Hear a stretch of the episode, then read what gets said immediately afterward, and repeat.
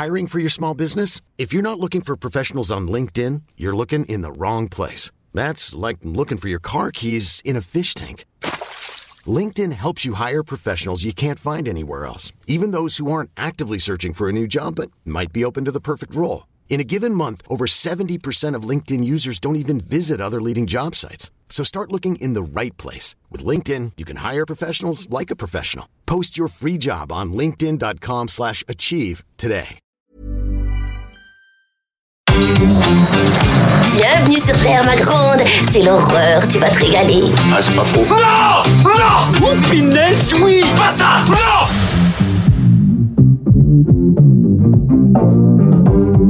Dites mon nom. Je vais appeler Internet et leur demander de me faxer les numéros de téléphone de toutes ces femmes. Merci, merci, merci, merci. Écoutez, je dirais pas loin, comme ça, si c'est l'apocalypse ce soir, bip bip.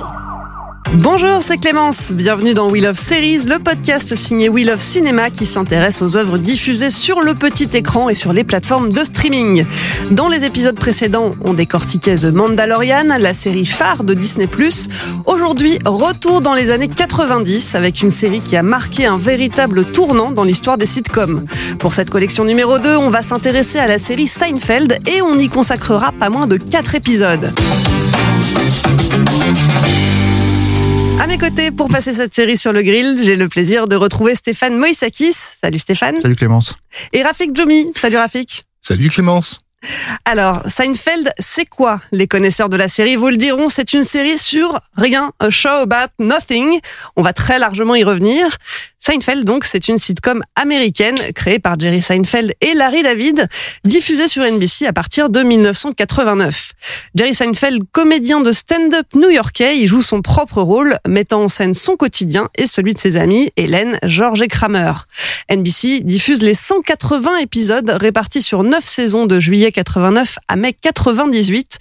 En France, la série reste d'abord confidentielle avec une diffusion sur la chaîne du câble Canal Jimmy à partir de 93, puis Plus reprend le flambeau et popularise la série auprès d'un public plus large à partir de 97.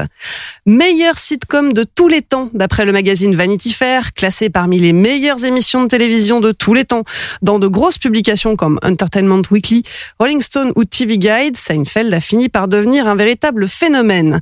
C'est aussi la sitcom la plus lucrative de la télévision américaine avec plus de 3 milliards de dollars de revenus générés depuis la fin de sa diffusion en 98. Côté spectateur, elle décroche la troisième plus grande audience pour un épisode final avec 76,3 millions de téléspectateurs. Mais alors, comment expliquer ce succès incroyable de ce show About Nothing à propos de rien, c'est justement ce que nous allons voir dans ce premier épisode. Et pour entrer dans le vif du sujet, on va commencer par le commencement avec le générique.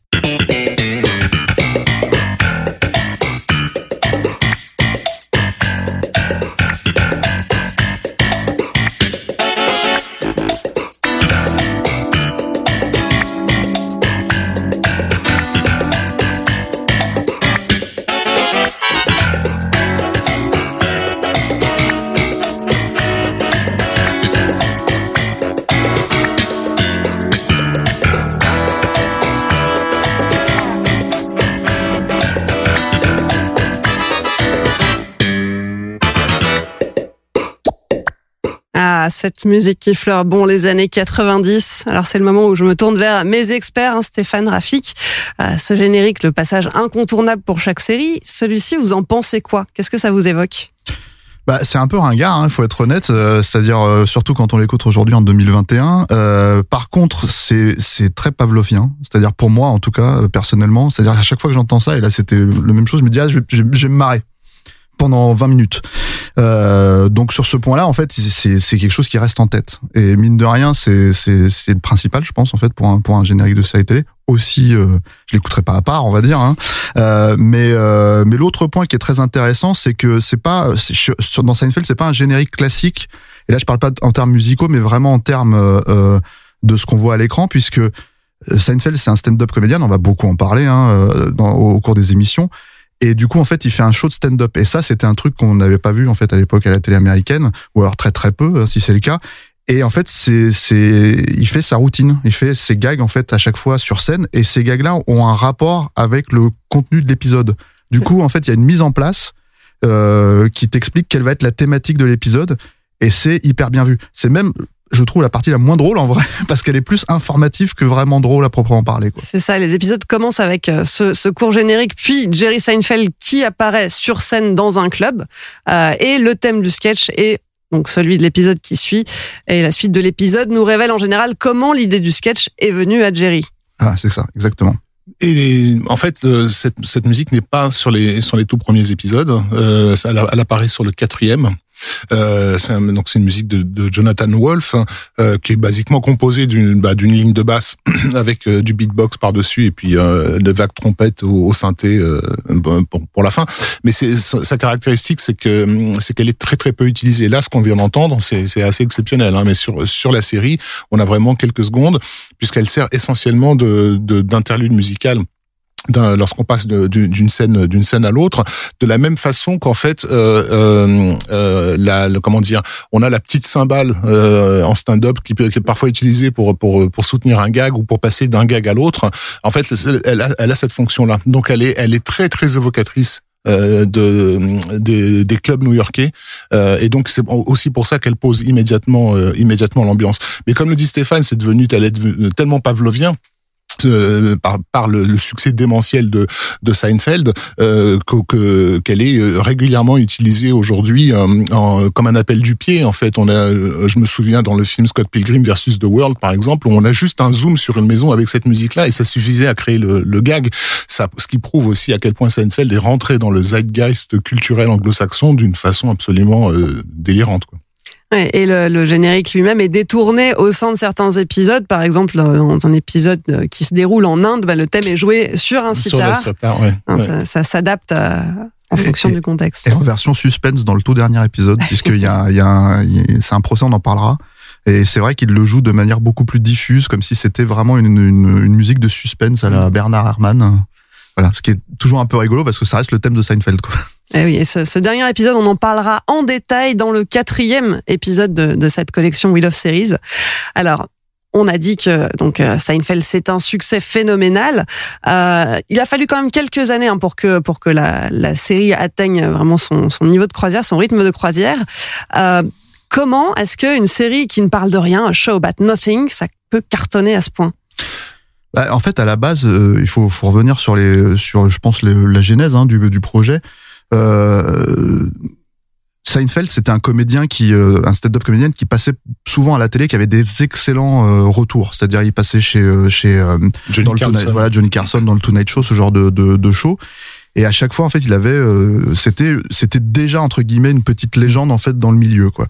Et il avait, euh, il était représenté par par son agent, qui est un agent en fait de beaucoup de comiques américains, qui est aussi une légende d'une certaine manière, qui s'appelle George Shapiro, et qui chaque année en fait envoyé sans même que Seinfeld le sache en fait euh, un mémo aux chaînes de télé en disant il faut faire une série sur Jerry Seinfeld il faut faire une série sur Jerry Seinfeld regardez il vient de cartonner dans le Tonight Show etc etc euh, un jour ça prend dans les années euh, à la fin des années 80 88 et euh, il rencontre Seinfeld enfin c'est-à-dire les gens d'NBC rencontrent Seinfeld et lui demandent qu'est-ce que vous voudriez faire. Et là en fait Seinfeld se retrouve dans, dans, dans la réunion et fait mais j'ai pas d'idée je sais pas et il va chercher un acolyte. Il, il, il leur dit, il leur dit, il leur dit, euh, lorsqu'il lui demande qu'est-ce que vous voulez, il dit, bah, ce que je voulais, c'était une réunion comme celle que vous venez me, me, de, voilà. me proposer, parce que pour moi, c'est la consécration d'un comédien. Voilà. Au-delà de ça, j'ai aucune idée. Voilà, c'est ça. Et, et, en fait, en gros, il est quand même allé chercher euh, Larry David, qui est pour lui, pour le coup, lui aussi a été un stand-up comédien, bon, plutôt dans les années 70 qui est passé à l'écriture, qui a notamment passé au Saturday Night Live, même si ça s'est pas très bien passé, on en parlera plus tard. voilà, c'est le moins, c'est le moins qu'on puisse dire. Euh, mais dans l'esprit de Seinfeld, Larry David, c'était quelqu'un qui était capable de poser euh, les routines qui sont que, pour lesquelles ils sont connus dans la stand-up, en fait, sur le papier et en tirer quelque chose de narratif. Euh, donc lui, il était émerveillé par cette euh, par cette euh, capacité qu'il considère ne pas avoir hein, et qui va d'ailleurs au fur et à mesure, on en parlera plus tard, mais euh, essayer de développer pour lui-même quand ils feront la série. Euh, et, euh, et ensemble, en fait, ils se sont mis à parler, ils se sont, ils sont mis à discuter entre eux, et ils se sont rendus compte que il fallait parler de ça. C'est-à-dire que quand ils se mettent à discuter, je sais pas de du goût de, de, de tel parfum de glace, de n'importe quoi en fait, de, de, du coréen du coin, du petit coréen du coin, du magasin euh, qui tient qui tient la supérette, ce genre de choses. En fait, il faut parler de ça et ça sera ça sera ça le show. Sauf que euh, en premier lieu, Ils ont pensé ça non pas comme une sitcom, non pas comme une série télé, mais vraiment comme un, un épisode spécial qui, je crois, si je dis pas de bêtises, corrige-moi, Rafik, ça The Seinfeld Chronicles. Non, avant c'était Stand Up. Euh, ah oui, pardon. ça, le premier titre c'était Stand Up. Stand Up, et c'était un, Et ça se voulait filmer à une seule caméra. voilà, Euh, et c'était un filler. C'est-à-dire, c'est un faux, de, un documentaire. C'est-à-dire un filler, en fait, euh, si tu veux, qui devait remplacer ce qu'on appelle un filler, c'est un épisode de remplacement euh, qui devait remplacer Saturday Night Live pour une soirée. Euh, et ils ont écrit un script comme ça. euh, qui suivait Seinfeld pendant entre ses routines en fait. Et en gros, euh, ça a tellement plu à NBC qu'ils ont dit non non, il faut en faire une série quoi. Et ils sont partis donc sur The Seinfeld Chronicles. En fait, euh, Georges Shapiro, que Stéphane a, a- a cité, qui est effectivement très important, parce que c'est basiquement c'est lui qui, qui a euh, vu euh, la- le, le potentiel de Seinfeld. Seinfeld se- se- était très satisfait de ça. quoi. De, de- il, est- il avait toujours rêvé de devenir un stand-up comédien. Il était stand-up comédien. En 81, donc quand il est apparu chez euh, Johnny Carson, il a reçu le hockey sign, euh, qui est pour pour un comédien le le- la- l'absolu, c'est-à-dire quand, quand Johnny Carson prend ses doigts et fait euh, et fait un geste de hockey, genre Bravo, au sens de bravo, quoi. Ça voulait dire tout pour un, euh, c'est mieux qu'un Oscar, quoi. Euh, donc pour, pour lui, il était presque arrivé au, au top.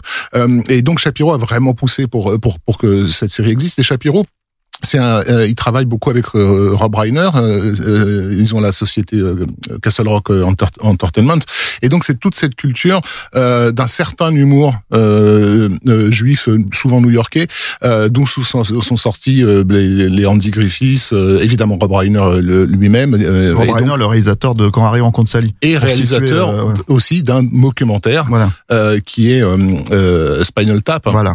Donc on est on est dans cette dans cette euh, dans cette culture là. Donc effectivement, euh, euh, Larry David, euh, qui était passé par le Saturday Night Live comme l'a dit Stéphane, mais où, où il a fait qu'un seul sketch en fait. Hein, que, que- Il a fait une, Il- une moitié de saison, pardon. C'est ça, il a fait une moitié de saison et puis un seul sketch a été diffusé Voilà. et il a fini par claquer sa démission. et en faire un épisode plus tard. Non, on, y- on y reviendra.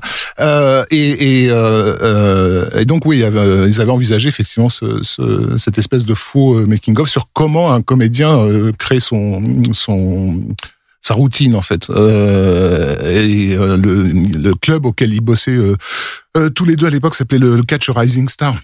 Et donc ils se retrouvaient souvent euh, en face euh, de, dans les dans les, les diners ou dans les épiceries. Et c'est effectivement dans une épicerie, ils étaient en train de faire des blagues sur des, des, des bonbons.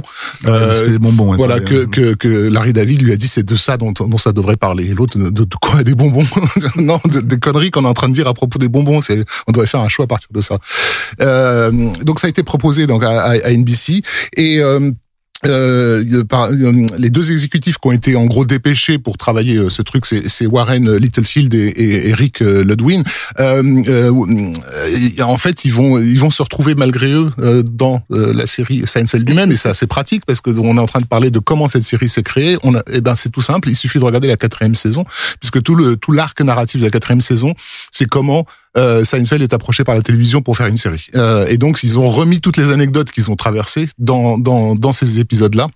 Euh, et, et- comment dire, euh, Brandon Tartikoff qui à l'époque était le, celui qui chapeautait toute la production euh, euh, chez, chez, chez, chez NBC, lui avait quelques réserves sur euh, sur ce qui était proposé parce qu'il pensait que ça serait euh, de trop trop euh, trop new-yorkais et trop juif euh, justement. Euh, euh, ce qui d'ailleurs a été le cas des le, du premier de premier épisode qui a été diffusé à un public test et, et, et le mot trop juif est euh, revenu en fait.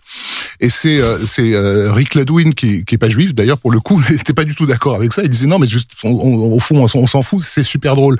Et, et, et, et il voulait développer le truc mais le le reste de la, de la, de la, chaîne ne voyait pas le, le, potentiel au-delà d'un public très très ciblé et très très très urbain quoi. Comme si en fait ils avaient fait un show que pour des gens qui leur ressemblent. Et Eric Ludwin c'est vraiment celui qui était convaincu qu'il y avait un public au-delà. Euh, et il a mis vraiment ses, ses billes euh, sur sur la table parce que euh, il il, a, il avait un budget. euh, pour l'année pour, pour pour ses propres productions et il a décidé de carrément annuler un show qu'il avait euh, de prévu un, spécial Bob Hope euh, pour pour euh, se servir de cet argent pour financer les quatre euh, les quatre premiers épisodes qui allaient servir au fond à lancer le projet. Effectivement. Et les quatre premiers épisodes bah, prennent contre contre finalement les, les premiers pronostics euh, et du coup la série est renouvelée alors il y a, y a un super documentaire qui s'appelle comment tout a commencé Mm. hein, qui explique justement la jeunesse de la série euh, documentaire que vous pouvez trouver sur YouTube en six parties Euh, Il est- sur le DVD à la base en fait. Oui, Euh, ça vient en fait, euh, oui.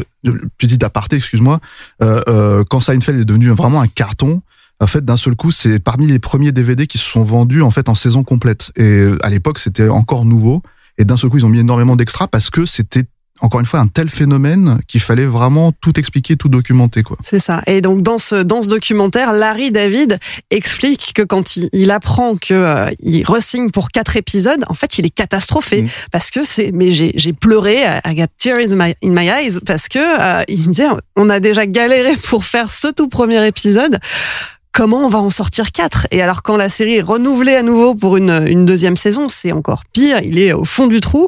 On dirait que à Mais chaque c'est- fois c'est c'est le moteur en fait de Larry David, c'est-à-dire que c'est un grand angoissé euh, et euh, c'est quelqu'un qui fonctionne. euh, Enfin, la plupart de, de, de, de ce qui se passe dans, euh, par exemple, alors il faut, faut, faut expliquer ça, c'est-à-dire qu'il y a Jerry Seinfeld donc qui joue son propre rôle et il y a son acolyte qui est son meilleur ami depuis toujours, qui est George Costanza, qui est interprété par Jason Alexander. Euh, Jason Alexander n'avait même pas conscience au début Mm. euh, que en fait il interprétait Larry David.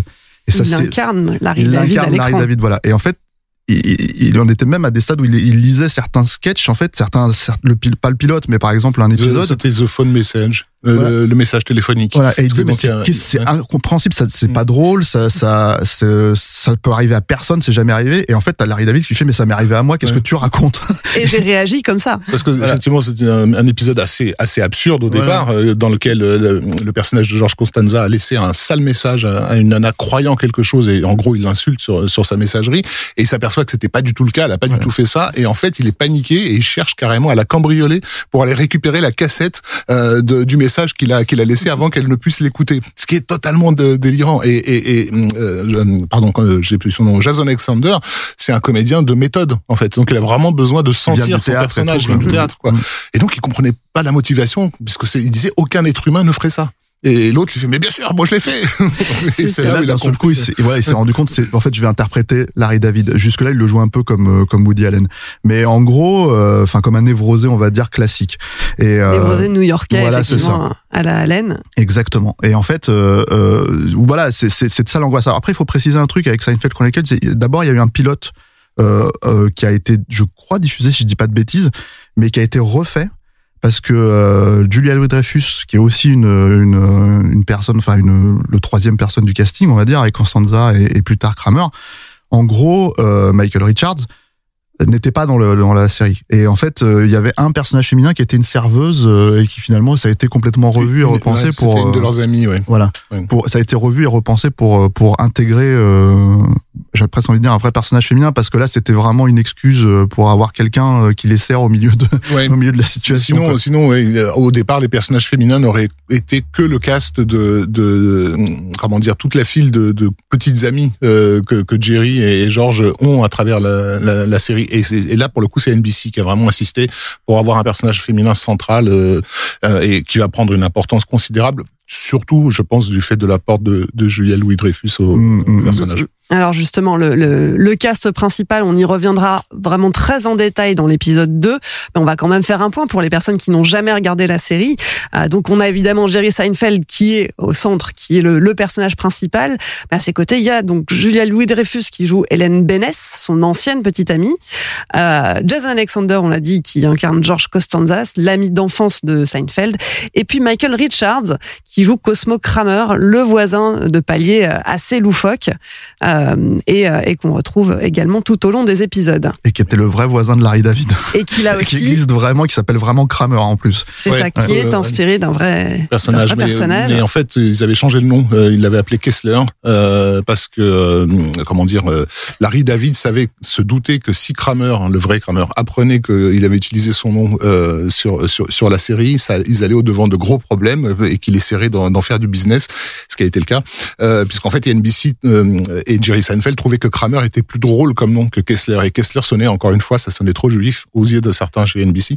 Donc ils ont ils ont gardé Kramer et bien sûr le vrai Kramer a appelé NBC, leur a fait comprendre qu'il avait des droits sur son nom et, et, et mais c'est pas la seule chose, le seul délire qu'il leur a fait, on y reviendra. On y reviendra ouais dans le dans le prochain épisode en détail. Euh, en 2013, la Writers Guild of America a établi un classement des séries les mieux écrites de tous les temps et a classé Seinfeld euh, au deuxième rang, juste après Les Sopranos. Euh, à la base, quand même, il faut le, le rappeler, hein, Larry, euh, Larry David et Jerry Seinfeld n'avaient jamais écrit de scénario. Mm. Euh, et il l'explique très bien toujours dans, dans ce documentaire. Ouais, ouais, c'est que c'est c'est pas quelque chose. Ils avaient, ils avaient pas de, de, de structure. Et d'ailleurs, ils ont toute une équipe. Hein. Après, euh, quand ça s'est développé, il y a eu beaucoup de, de scénaristes qui sont arrivés pour, euh, je pense, structurer en fait euh, les idées qu'ils pouvaient avoir. Hein. Euh, je pense notamment à Larry Charles, en fait, qui est, euh, qui est assez connu maintenant dans le milieu euh, pour ça, parce qu'il a travaillé sur beaucoup d'autres comédies. C'est notamment le réalisateur de, de, de Borat, du premier Borat. Et, euh, et, et en fait, voilà, c'était des gens qui avaient besoin de structure, mais en même temps, et d'ailleurs, Larry David lui-même va s'enlever de ces structures-là. Il va faire une série plus tard sur lui-même, qui s'appelle Curb Your dans laquelle, en fait, finalement, il a un gros pitch et il se base, en fait, sur euh, un suivi de séquences.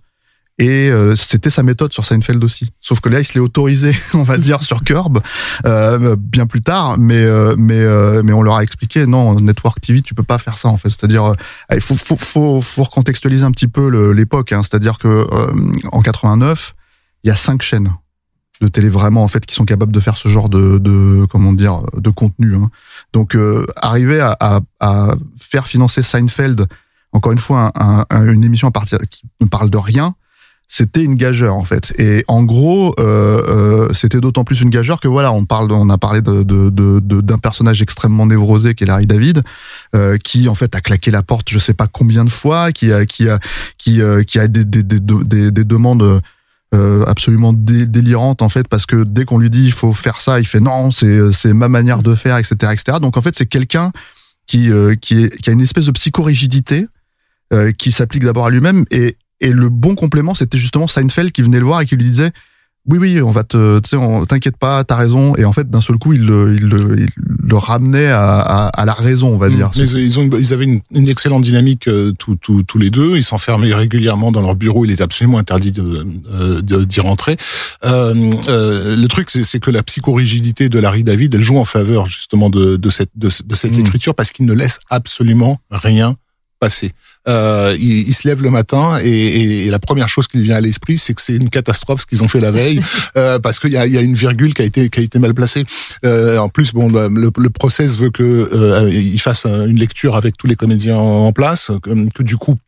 Euh, tout ce qui va se passer dans, dans cette euh, dans cette lecture va leur souligner en fait tous les tous les défauts du, du script. Ils vont repartir s'enfermer, etc. Enfin, il y a eu beaucoup de, de, de fois où ils sont sortis très très tard de de de, de l'immeuble et, euh, et les et les et les comédiens reconnaissent que lorsque lorsqu'ils arrivaient au, tour- au, au tournage, enfin, sûr, c'était euh, c'était impeccable. Je sais plus quelle formule. Je crois que Jason Alexander disait euh, euh, en prenant une formule footballistique, ils nous mettent la balle à, à, à 10 mètres de, de du but et nous notre c'est de c'est finir ces 10 mètres en fait quoi. Euh, par contre, il fallait effectivement euh, respecter euh, le, texte une fois qu'il était qu'il était là. Mais, tout est vraiment concentré sur l'écriture et sur le, les comédiens. C'est-à-dire c'est aussi le le tempo euh, spécifique de chacun des comédiens qui va qui va leur permettre de refaire les, les blagues.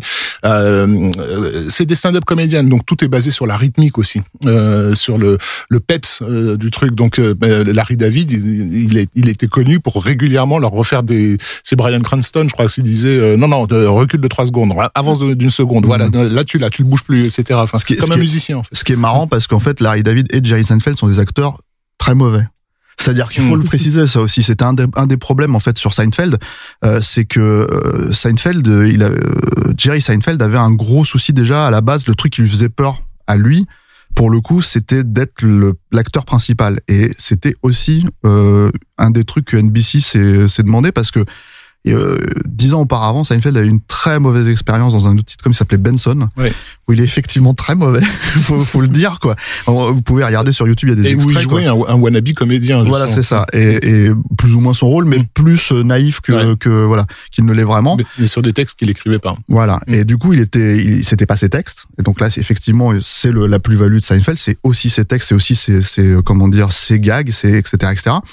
Euh, et c'était un des problèmes en fait que, NBC a, a soulevé à un moment donné en disant mais en fait euh, si Seinfeld est pas bon il faut vraiment qu'on l'entoure d'un cast euh, de qualité quoi. Ce qu'ils ont fini par faire.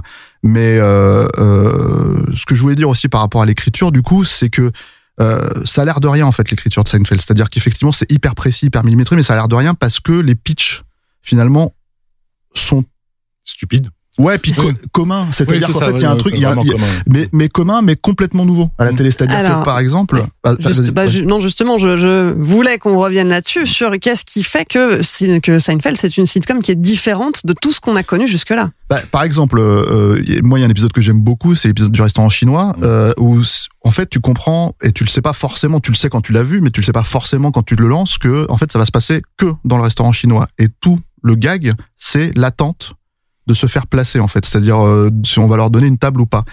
Et en gros, ils sont quatre. Ils, il Ils, y a font, un- la, ils font la queue. ouais. il y a un trois. vague enjeu. Ah, ils sont trois, pardon. Ouais. Et il y a un vague enjeu en fait de euh, est-ce que euh, ils vont arriver à voir le film de 22 heures ou pas? Parce qu'ils veulent aller dîner au resto chinois avant d'aller au cinéma voilà. pour voir un film nul. ce qui est quand même le le, le, le, le truc de la soirée classique de n'importe qui en fait euh, je veux dire dans l'absolu quoi et, et en gros eux ils en font un sketch de 20 minutes enfin pas un sketch mais un épisode entier de 20 minutes et du coup tu t'en rends compte au fur et à mesure putain mais en fait c'est un huis clos ils vont rester là dedans et et et le et le, le maître d'hôtel euh, le, le- les oublie et en fait ça devient une espèce de truc où dans cette mécanique euh, qui arrive peut arriver à tout le monde qui est généralement un moment un peu chiant, c'est-à-dire on est là en train d'attendre, qu'est-ce qu'ils qu'ils foutent, j'ai faim. Bah là, en fait, ils en tirent toute une euh, vraie routine absolument incroyable où euh, ils relancent euh, le truc. Et ça, c'est par exemple, c'est un type de sketch qu'ils vont finir par faire assez régulièrement plus tard dans, dans la série. Ils sont coincés dans un parking, ils cherchent leur voiture. Donc c'est 20 minutes, tu vois, comme ça, où ils tournent en rond et il se, il se passe plein de trucs, quoi. Euh, il y a, je sais ce qu'il y avait d'autre, je Il y a le enfin. métro aussi, Le où métro, prennent- ils prennent voilà, ils chacun une ligne de métro. différente, ouais. euh, et ils sont bloqués euh, à différentes stations. Euh, donc oui, effectivement, des épisodes où il se, où il se passe où il se passe rien. Pourquoi ça a marché? Bah, Au départ, c'est la dynamique même de regarder la, la télévision euh, qui, est, qui, est, qui est en jeu. On regarde la télé. Pourquoi? Est-ce qu'on vraiment on la regarde pour regarder des histoires ou est-ce qu'on la regarde pour regarder des gens en fait? C'est exactement ce qui est dit dans, dans l'épisode euh, de la saison 4, euh, le pitch, quand euh, ils vont pitcher leur série et, Mm. qu'il et, et Costanza explique euh, c'est une série about nothing. Mais pourquoi est-ce que les gens la regarderaient demandent les gens de chez, de chez NBC. Parce que c'est à la télé. Et à ce à quoi le président d'NBC dit pas encore. ça c'était euh, la, la, la punchline. Euh, comment s'appelle le comédien qui le joue d'ailleurs Euh, Bob, C'est Bob, Balaban, ouais, je crois que c'est ça. ouais. Il le, pire, c'est qu'il a vraiment la voix et, les- et le regard du vrai euh, président de euh, exécutif, pardon, de, de NBC. Mais c'est vrai que le truc, c'est que y a- euh, Mais le- le- l'épisode sur le restaurant chinois, il faut quand même préciser que bon, il a été tourné, il était en- c'est donc c'est la deuxième saison, Mm. mais mais NBC ne voulait pas le diffuser justement à cause de ça, parce qu'il y avait zéro développement. Ils se disaient c'est pas possible, les gens ils vont ils vont claquer la porte, ils vont changer de chaîne quoi. Et parce donc que il- à l'époque, il y avait des structures dans les scénars de, de, de, de, de, de sitcoms. C'est-à-dire qu'ils en font un gag, excuse-moi Rafik, ils en font un gag, en fait, si tu veux, dans, justement dans le pitch, quand d'un seul coup, ils se rendent compte que bah, c'est trop léger. Donc ils imaginent une histoire où en fait euh, on pourrait raconter l'histoire d'un mec qu'on- qui se fait écraser par sa bagnole et comme en fait il, il se retrouve en procès, bah en fait le le- le- l'issue du verdict en fait c'est tu deviens mon maître d'hôtel. Et donc c'est un truc complètement absurde, mais c'est une idée que tu pourrais trouver dans n'importe quel sitcom des années 70-80. Et les gens sont morts de rire en fait quand on leur pitch cette idée-là. Et c'est exactement ce que Seinfeld et Larry David voulaient éviter.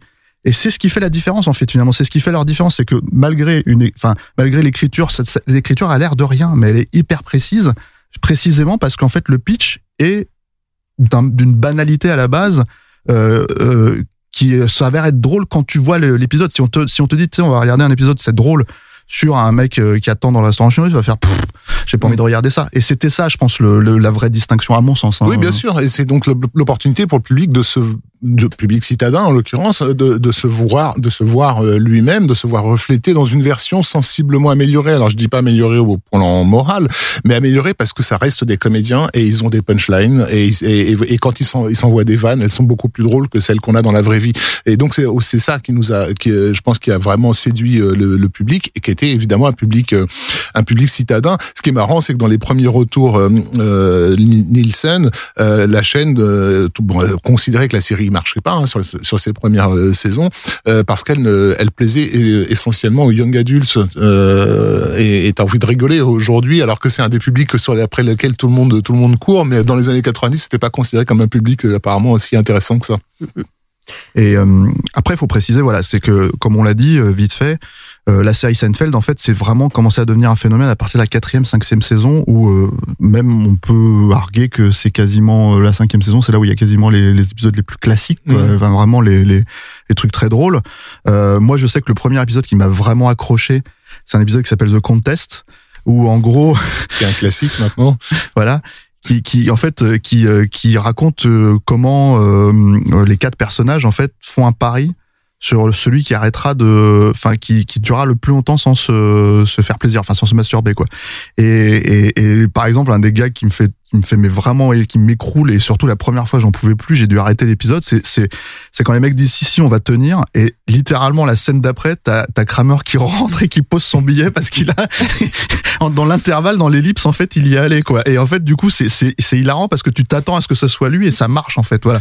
Donc il y a, et puis c'est un sujet quoi. Enfin c'est un sujet tu le traites pas à la télévision américaine cet épisode a stupéfait euh, le, toute la profession en fait. Déjà par, parce que parce qu'ils abordaient un sujet qui est évidemment, euh, la télévision de l'époque ne l'abordait même pas sur des dramatiques. Alors sur un sitcom, qui est quand même le genre familial par excellence, euh, il faut préciser quand même, et c'est important, qu'à aucun moment il y a un mot déplacé. C'est-à-dire qu'ils font tout l'épisode sans jamais citer la, la, chose dont il est dont il est question. Donc un gamin qui regarde l'épisode ne comprendra absolument rien euh, à, à, ce qui se passe. Euh, mais il faut aussi rappeler que dans, dans ce groupe il y a une femme. Euh, que déjà on parle pas de la, de, de, la, de la masturbation masculine, mais alors la masturbation féminine, c'est t'y penses même pas. Quoi. Tabou, voilà, tabou absolu. Euh, et tout ça est passé comme une lettre à la poste, euh, justement parce que l'écriture elle est euh, totalement délirante. Ça commence en gros l'épisode parce que Georges Constanza dit qui s'est fait choper par sa mère. Et, et donc, comment ça choper? Et là, il est, il, voilà, il fait par ses regards et ses allusions, là, ils comprennent qu'il s'est fait choper dans cette position-là, quoi. Et, euh, et que donc, du coup, il faut euh, il en a marre, il arrête et que euh, il se met, euh, comment dire, Jerry lui dit qu'il tiendra pas voilà. toujours. Et là, ils ont effectivement le pari, le pari est, lancé. Ils font pari d'abstinence et en fait, évidemment, ils tiennent pas quoi. c'est et c'est un c'est un épisode classique. Mais il y a plein de trucs. Tu parlais de, de, de la façon d'arriver à contourner justement les problématiques de la télé américaine. Il y a un épisode aussi sur l'homosexualité qui est aussi un sujet dans les sitcoms qui n'était pas forcément traité, ou en tout cas qui devait être traité de manière extrêmement euh, positive. Et le problème, c'est que comme c'est des personnages euh, extrêmement exécrables, les personnages de Seinfeld, en fait, tu rigoles parce qu'il y a des rires enregistrés, et donc en fait, tu comprends qu'il y a un sarcasme, si tu veux, qui est là. Euh, ben en fait, ils sont homophobes. Et du coup, en fait, c'était un problème pour NBC qui leur disait, mais on peut pas, en fait, si parce que je sais plus si on l'a dit, mais le, le, le moto euh, principal de Seinfeld, c'est euh, et notamment de Larry David, c'était euh, no, hugging, no learning. Voilà, c'est ça. C'est-à-dire pas pas de câlin comme dans toutes les sitcoms. Et, on, n'apprend rien. Voilà, et on n'apprend rien, pas de leçon de morale.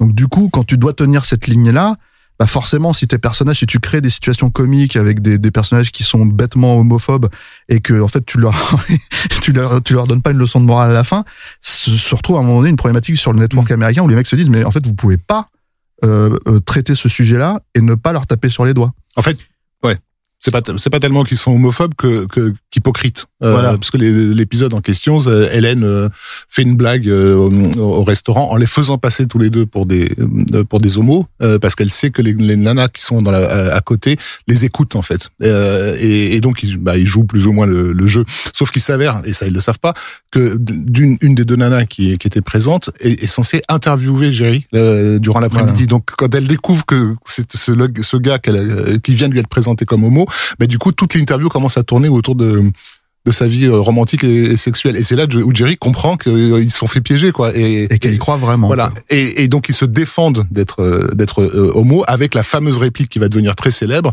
Not that there is anything wrong with that.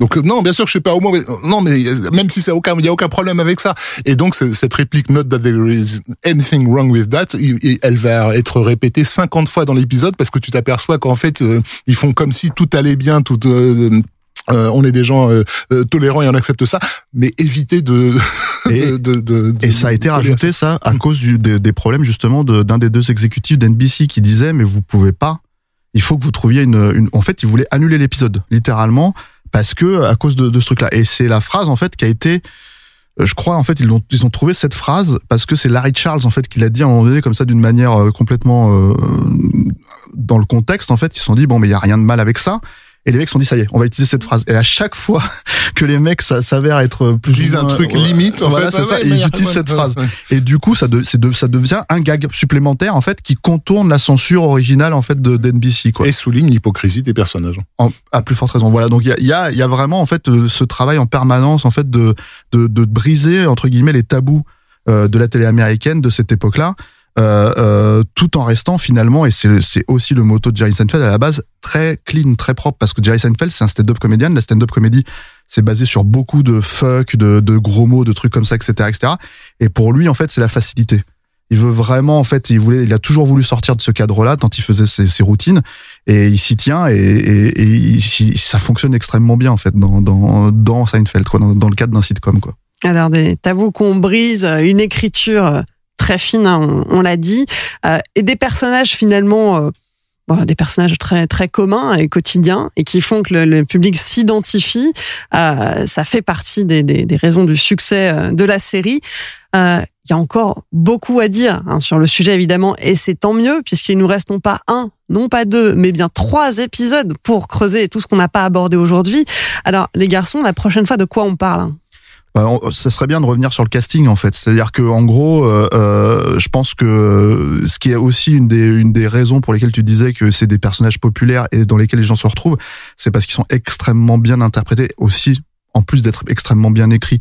Et euh, mine de rien, euh, c'est un casting euh, Jason Alexander, euh, Julia Louis-Dreyfus et, Michael Richards en fait qui euh, qui apportent énormément à Seinfeld. Et je pense que c'est sur ça qu'il faut qu'on qu'on qu'on se concentre. Quoi. Bien, on va faire comme ça alors. La semaine prochaine, donc on se retrouvera pour parler du casting principal euh, et euh, des quatre personnages principaux. Rafik, Stéphane, merci de m'avoir accompagné pour Merci, le Clémence. premier épisode de cette nouvelle collection. Wheel of Series, c'est fini pour aujourd'hui. Pour suivre les prochains épisodes ou réécouter celui-ci, rendez-vous sur wheelofcinema.fr et sur vos applis de podcast. Nous, on se retrouve mardi prochain pour la suite de cette collection consacrée à Seinfeld. D'ici là, portez-vous bien.